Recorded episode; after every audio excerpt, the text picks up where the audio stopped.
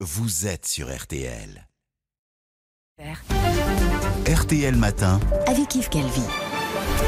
Il est 7h45, excellente journée à vous tous qui écoutez RTL. Alba Ventura, vous recevez donc ce matin Nathalie Jacob, c'est une Française, devenue famille d'accueil pour des réfugiés ukrainiens. Bonjour Nathalie.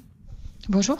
Merci d'être avec nous sur RTL ce matin. Cela fait neuf jours maintenant que vous, Nathalie, Steve, votre mari, puis vos trois enfants avez donc ouvert la porte à Oksana et sa fille, euh, Sarah.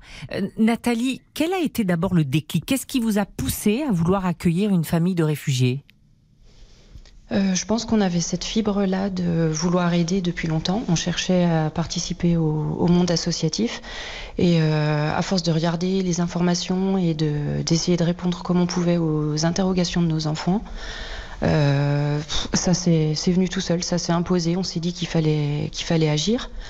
On a contacté d'abord tout simplement un point de collecte pour demander de quelle façon on pouvait participer matériellement.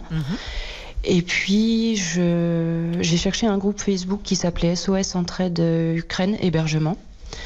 Euh, on a rencontré un François qui habite à Lyon, euh, qui faisait un trajet jusqu'à Varsovie euh, vendredi dernier. Oui.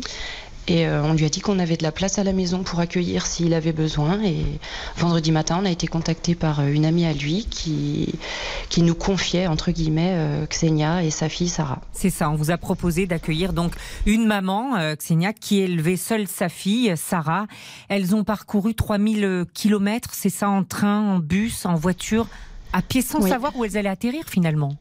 Exactement. Euh, il fallait vraiment qu'elles aient confiance parce que pour une femme, déjà, se confier comme ça euh, à un homme, je pense que c'est forcément difficile.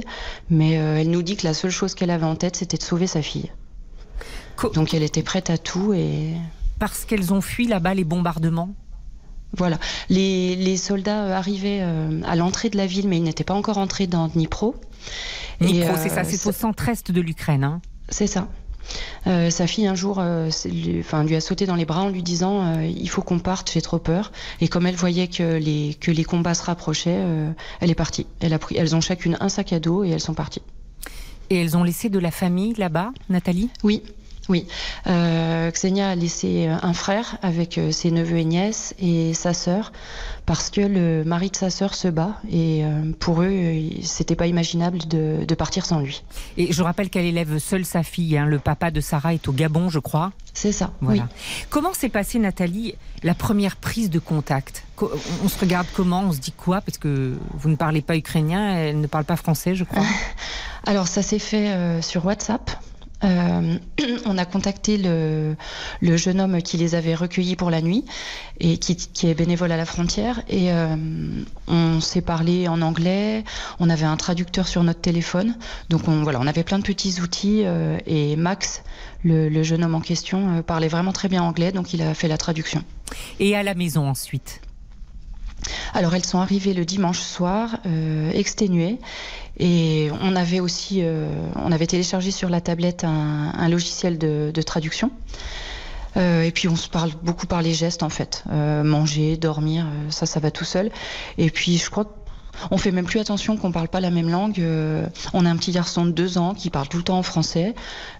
Sarah lui répond dans sa langue et ils jouent tous les deux comme si, comme s'il n'y avait pas de frontières en fait. Mais ça a été facile de s'organiser Comment vous avez dû enlever les enfants? Parce que vous avez trois, trois fils, hein, Maxence, Sacha et Maël, 16 ans, C'est ça. 9 ans et 2 ans. Donc vous avez fait de la place? Donc en fait, on a trois chambres. Enfin, les enfants ont chacun leur chambre. Euh, on- quand on leur a parlé de, de ce projet d'accueillir, ils étaient tout de suite partants. Euh, les deux grands sont en résidence alternée. Donc euh, Sacha a gentiment accepté de, de libérer sa chambre. On l'a toute préparée pour qu'il y ait deux couchages, pour qu'il y ait du, du rangement. Et les deux grands sont dans la même chambre, ce qui est plutôt sympa pour eux parce qu'ils adorent euh, se retrouver pour papoter. Donc euh, Oui, vous dites résidence alternée parce que vous êtes une famille recomposée. Oui, c'est ça. Je le précise. Elles ont pris leur marque assez vite, euh, Oksana et, et sa fille Sarah? Alors euh, dans la maison, euh, oui, elles, elles allaient dans leur chambre, elles venaient dans la pièce. Ce qui a été plus long, c'était pour les repas, parce que on a cru comprendre, euh, elle osait pas nous le dire, mais que Xenia était très mal à l'aise d'utiliser notre nourriture, on va dire, de, prendre dans nos réserves entre guillemets. C'est comme ça qu'elle l'a dit. Du coup, euh, c'est vrai que les deux premiers jours, elles ont mangé très très peu toutes les deux, donc ça nous a plutôt inquiétés. Et euh, voilà, on les a mises à l'aise, on a fait plein de courses euh, de ce qu'elles aimaient, a priori. Mhm. Donc maintenant, euh, voilà, Xenia prépare à manger, on prépare ensemble. la petite se sert dans les placards quand elle a faim. Ouais, ça, Elles, font font un peu comme chez elles, ça y est Elles font un- ça, au bout de ouais. neuf jours, oui. ouais. Sarah va aller à l'école Oui, on a contacté euh, la mairie de Massieux, euh, puis l'école de Massieux, et en fait, euh, elle va commencer dès lundi prochain. Euh, D'abord à temps partiel, lundi après-midi, mardi après-midi, et ensuite elle enchaîne euh, sur des journées complètes. Il y a une maîtresse euh, français langues étrangères qui a été contactée et qui va les aider à, à mettre en place des activités, et puis euh, pour la langue française aussi. Elle- Elle a hâte ou, ou elle a un peu d'inquiétude? Pas du tout. Pas du- Elle a absolument pas hâte. Euh, pour l'instant, c'est. Elle, euh, elle a même pas très envie d'apprendre le français là parce que je pense qu'elle se dit si je parle français on va m'envoyer à l'école et c'est vraiment quelque chose qui l'inquiète parce qu'elle connaît absolument personne. Mais voilà, on va l'accompagner. Moi, je suis à mi-temps, donc je vais être très disponible les deux premiers jours d'école. On va y aller avec elle, on va la rassurer autant que faire se peut, mais voilà. Je, je précise, Nathalie, que vous êtes professeur des écoles et, et Steve, votre mari, est artisan. Il est à vos côtés, d'ailleurs, je crois. Oui, Euh, c'est ça. Est-ce qu'Oksana parle d'un retour ou est-ce qu'elle a pris sa décision de rester en France? Non, elle, euh, elle. Alors, apparemment, il y a très longtemps qu'elle parlait de s'installer en France parce qu'elle y a des contacts euh, professionnels. Euh, Elle a déjà travaillé autour de Monaco, il me semble. Mais là, pour elle, c'est inimaginable d'y retourner. euh, voilà. Mm. Elle a trop peur, sa fille a eu trop peur. Et puis, euh, elle a un métier aussi qui lui permet de, de travailler n'importe où, finalement. Donc, euh, Oui. donc elle essaye de. Elle travaille dans déjà de remonter une société. Oui, c'est ça. Mm, mm. Euh, cet accueil, Nathalie a dit chambouler quand même vos vies. Qu'est- Qu'est-ce que vous avez appris? Qu'est-ce que vous en retirez?